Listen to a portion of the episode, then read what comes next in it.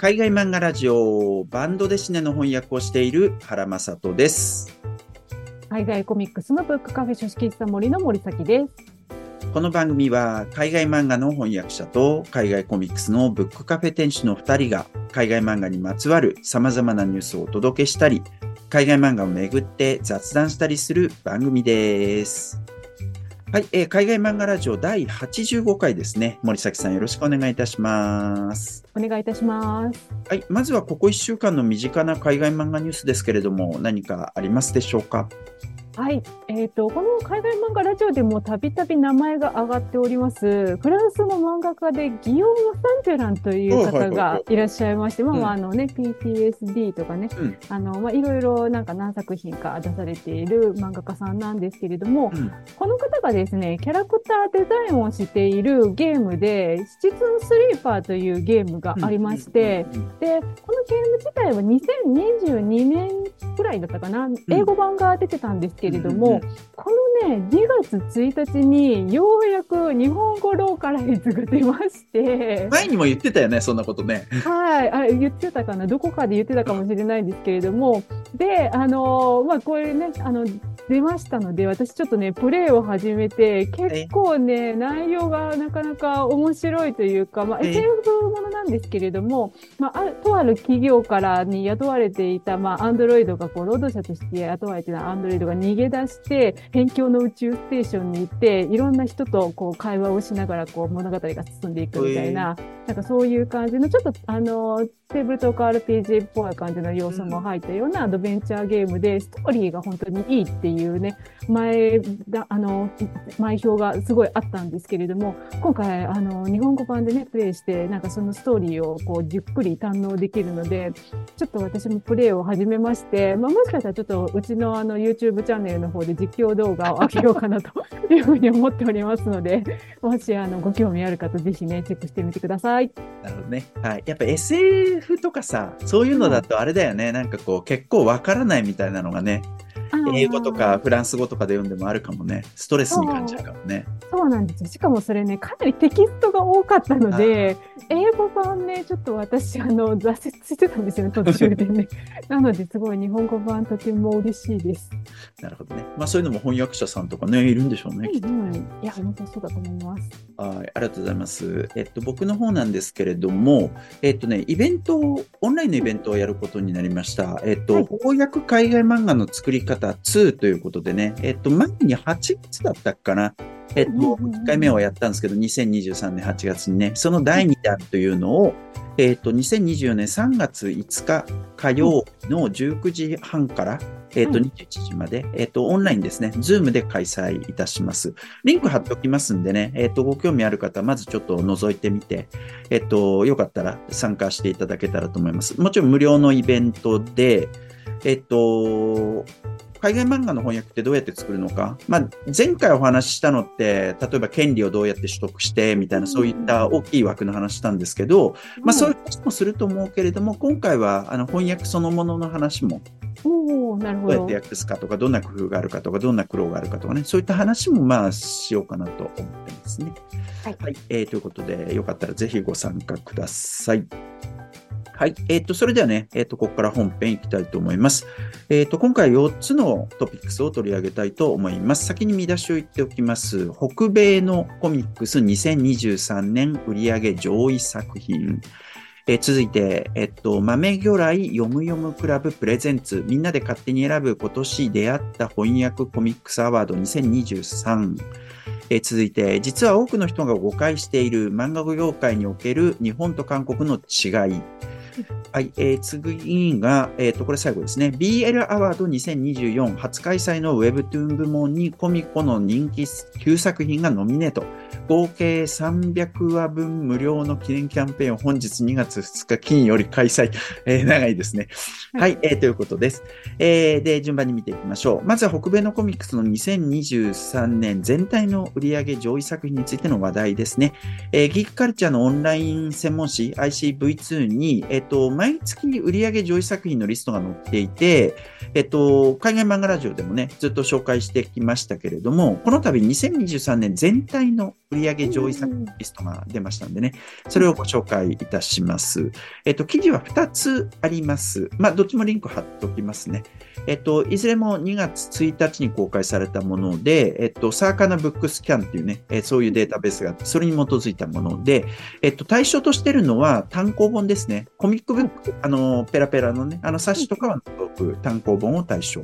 えー、で、それぞれ20位まで、えっと、公表されております。で、えっと、記事は大人向け作品と子供向け作品のリストっていうのを一つまとめてるのと、それからあとは作家に焦点を当てた作品、それからスーパーヒーローもの、あとは日本の漫画の翻訳、これを一つにまとめたものっていうね、その二つの記事になってます。順番に見ていきましょう。えっと、まあ、20全部言うとね、長くなっちゃうんで、10ぐらいまでざっと読んでいきますね。えっと、まずは、大人向けのグラフィックノベル、えー、単行本ですね。はい、1位が、えっと、鬼滅の刃、第1巻。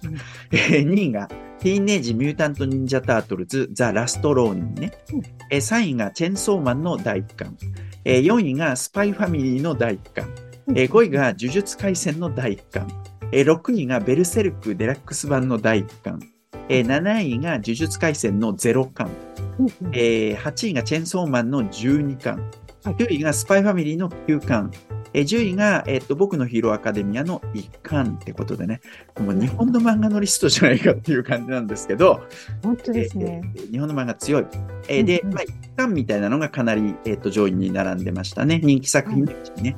はい。ただし、2位は、ティーンネージ・ミュータント・ニンジャ・タートルズ・ザ・ラスト・ローニンで、えっと、注意しなきゃいけないんですけど、日本の漫画より値段が倍とか、そういう値段なんですよね。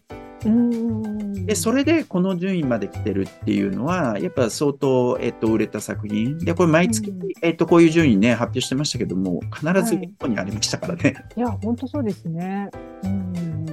はい。で、あとは、まあ、10位より後なんですけどね、14位にビル・ワターソンのザ・ミステリーズっていうね、えっと、はい、まあ、去年の後半ちょっと話題になった作品が入ってましたし、それから18位にね、えっと、レイチェル・スマイスのロア・オリンポス。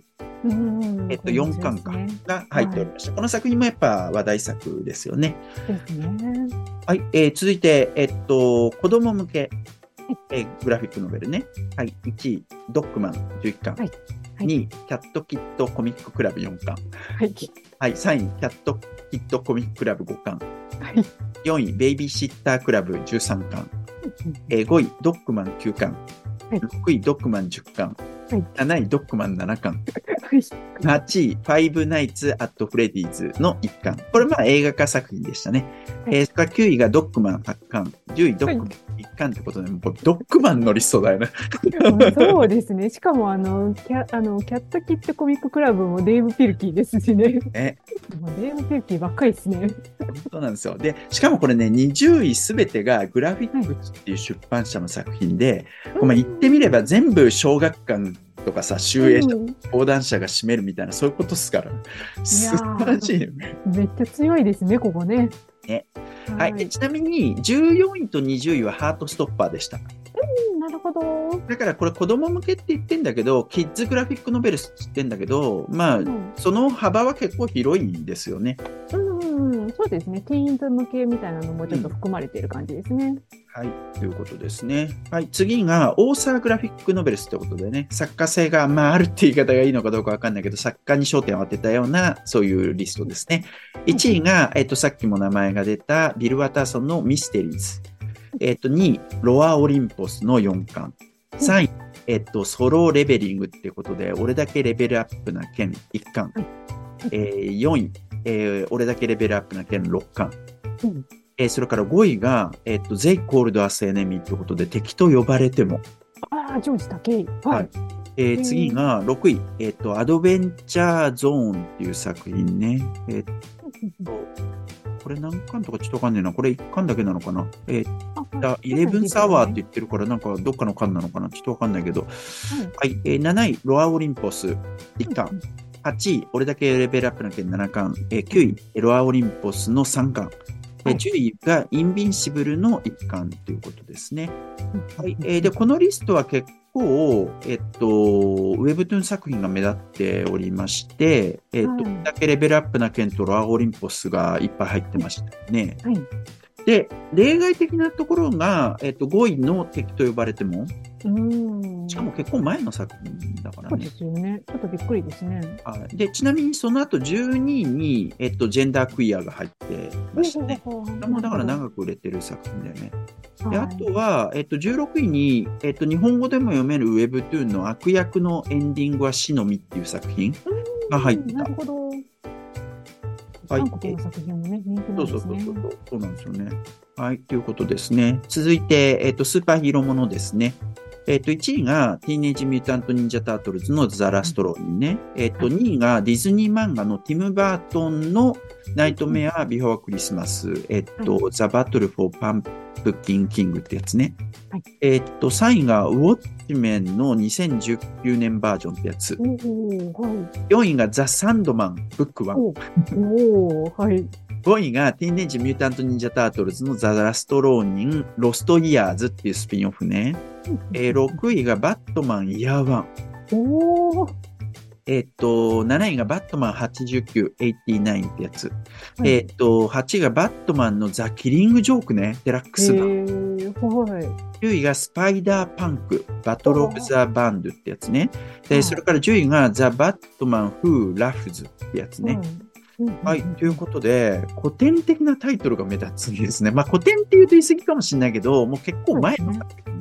そうですね。やっぱね、でなんか長くこう人気なんですね。ね、そういう傾向が見えますよね。で、あと2位がディズニー漫画の作品で、ディズニー漫画のこの、なんだっけ、ティム・バートンのナイトメア・ビフォー・クリスマスっていろんな種類があって、一つは日本語で読めるやつありますけど、ないやつらしいね。えっと、日本語になってるやつは日本の作家さんが作画してるっぽかったな。これは違うやつです。はい。えーで、あと9位のスパイダーパンク、バトル・オブ・ザ・バンド。これは3月にショープロから翻訳が出るっぽいですね。なるほど。これ、スパイダーバースに出てきたキャラクターですね。そうなんだスパイダー。はい。なるほどね。なるほどね。はい。えっ、と、あと12位に V4 ベンデッタとかね、やっぱりフリー作が入っておりました。はい。えっ、と、続いて、えっ、と、漫画のリストですね。日本の漫画の翻訳ね。1位、えっ、と、鬼滅の刃の一巻。2位、チェンソーマン一巻。3位、スパイファミリー一巻。4位、呪術廻戦の一巻。5位、ベルセルクのデラックス版1巻。6位が呪術廻戦の0巻。7位、チェンソーマンの12巻。8位、スパイファミリーの9巻。えー9位、えっ、と、ヒロアカの1巻。9位、スパイファミリーの2巻ってことでね、もうさっき言ったのとほぼ同じみたいな感じです。もうこれはいいでいいと思いますけれども。はい。ということでね、えっ、と、2023年こんな感じでした。まあ、興味深いですね。やっぱりね、こういうのね。うん、そうですね。面白いですね。うん。はい。えー、っと、次の記事行きましょう。続いて、えーっと、キャラクターショップって言い方でいいんですかね。えーっと、キャラクターショップ、豆ぐらいさんのブラブログで公開された翻訳海外漫画関連の話題ですね。えっと、見出しが、豆魚来読む読むクラブプレゼンツ。みんなで勝手に選ぶ今年出、え出会った翻訳コミックアワーズ2023ということでね。えっと、豆魚来さんっておお店さんがあるんですけど、そこのブログ、豆ブログっていう、えっ、と、豆魚来のフィギュアレビューっていうのがありまして、そこで2月4日に公開された記事ですね。えっ、と、まあ、そこで書かれていることとかを引用しながら、どういうことをやってるのかっていうのを言っておくと、読めるアメコミ、まあ、つまり翻訳されてるってことでしょうね。読めるアメコミ海外コミックスにどしどしと出会っていきたいをモットーに、2023年に出会った翻訳コミックスを発表し合って、みんなで一緒に盛り上がろう。ことで、えっ、と、みんなで勝手に選ぶ今年出会った翻訳コミックスアワード2023っていうのを募集したんだそうです。はいえーで、えっ、と、それに対していろんな人が応募してくれてっていうのが発表されたわけですね。で、アワードと、まあ言ってますけどね、言ってるけど、えっ、と、特に優劣をつけるわけでないっていうことも断っておられました。で、いろんな作品が紹介されてるんで、ぜひ実際ね、そのリンク、先を読んでいただけたらと思うんですけど、例えば、スーサイドスクワッド、ゲットジョーカーっていう作品とか、あとサンドですよね。序曲、前奏曲と夜想曲、人形の家、こういったものが紹介されてたり、あと、キング・イン・ブラックっていう作品とか、あとねバットマン・シティ・オブ・ベイン、それから、ハウス・オブ・エックス、えーパワーズ・オブ・エックス、X・ オブ・ソーズっていう作品ね。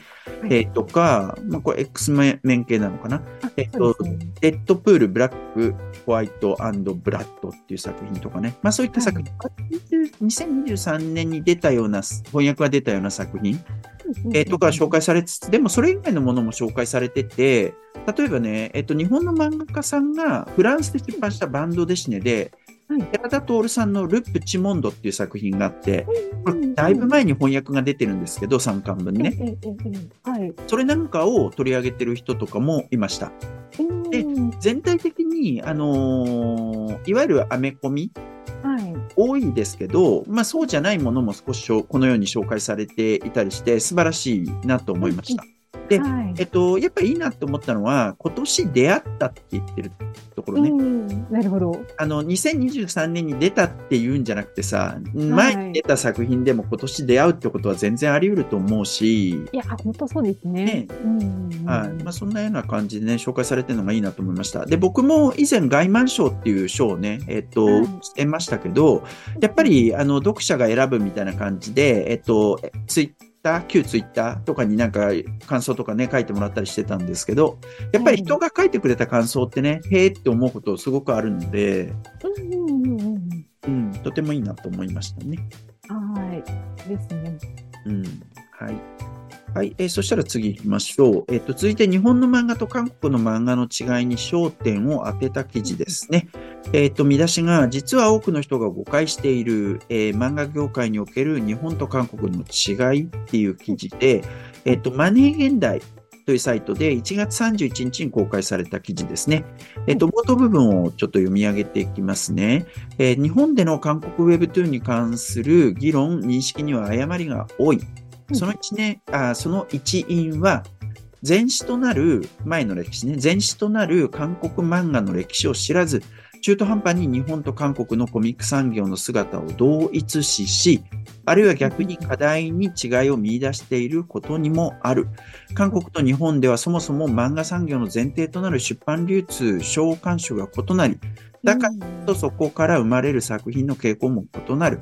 え例えば戦後日本において漫画は長らく雑誌を中心に展開し、雑誌を基盤に、えー、コミックス単行本を生産するモデルを確立した。それに対し韓国ではもちろん雑誌連載や単行本の発行もありつつ、同時に貸本向け単行本と新聞連載漫画も1980年代末まで漫画産業の中核に位置していた。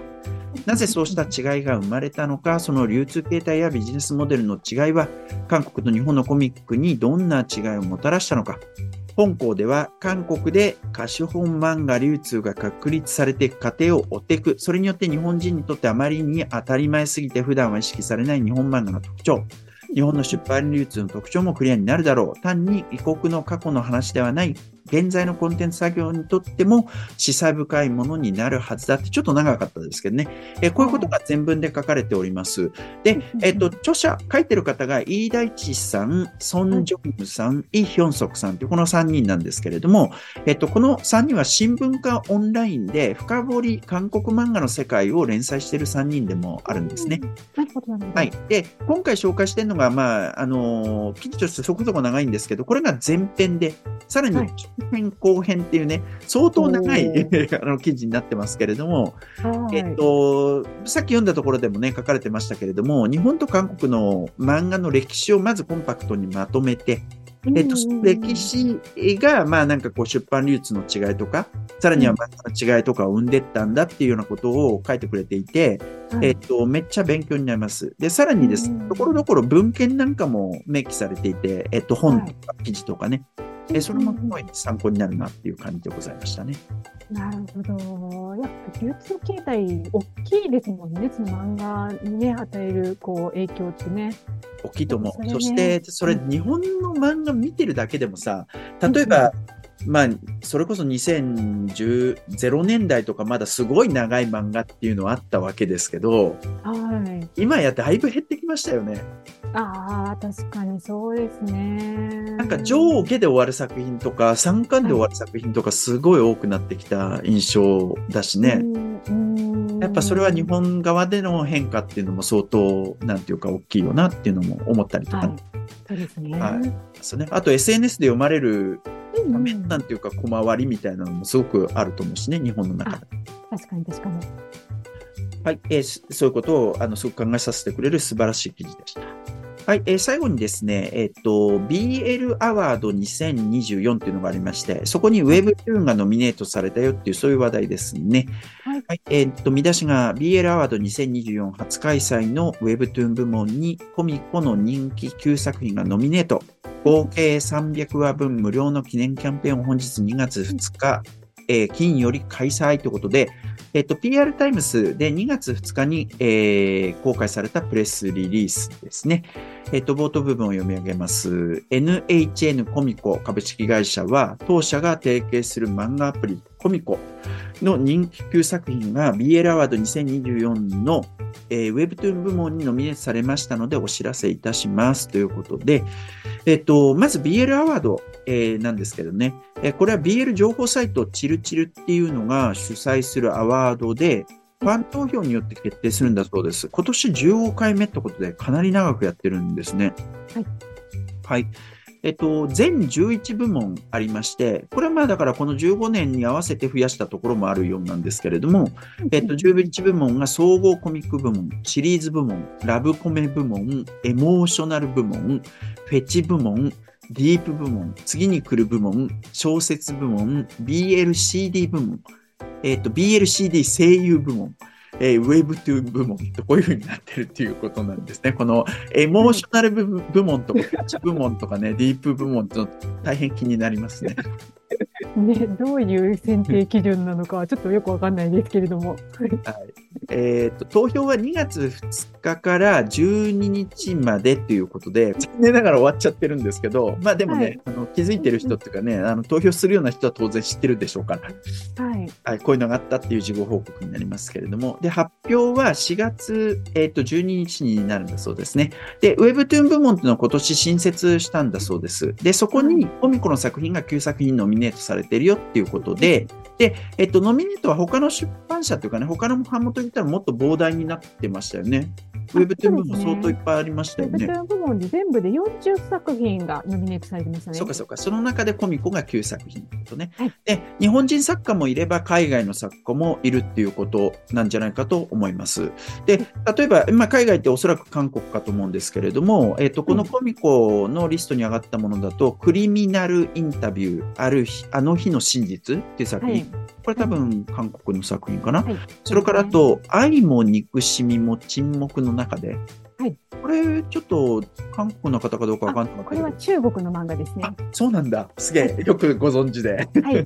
存じ上げております。はい。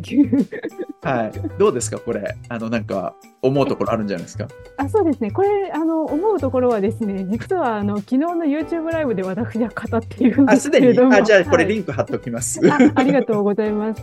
あの、まず、やっぱり Webtoon 部門ということで、その Webtoon の作品を評価する漫画賞って、まあ、まだ日本は Webtoon これからっていうところなので、ま、なかなか少ない中、こういうやっぱ BL というちょっと、あの、小さなジャンルであればできるのかなっていうところが、やっぱ一つ大きいところだと思うんですね。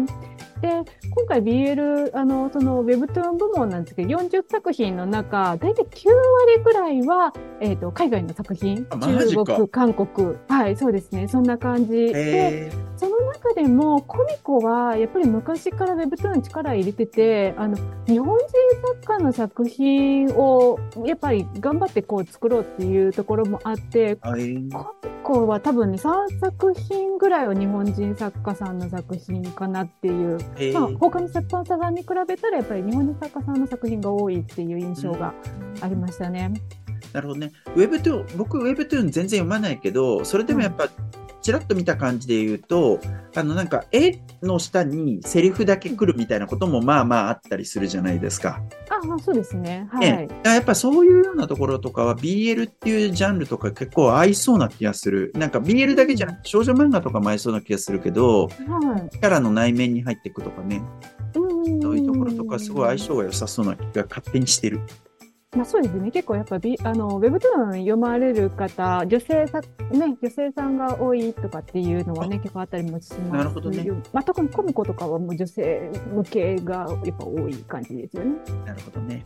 うんということでね、まあ、これもあの結果が出たらね、えっとぜひ、はいえっと再度取り上げたいなと思います。はい、はいえー。ということで、今回の海外漫画ラジオはこれで終わりです。海外漫画ラジオは毎週火曜日と木曜日12時の配信です。僕らはもう一つ、海外漫画の本棚というある一つの海外漫画を取り上げ、その作品についていろいろおしゃべりするポッドキャストもやっていまして、えー、そちらは毎週金曜日の夕方、番外編があるときは日曜日の朝更新です。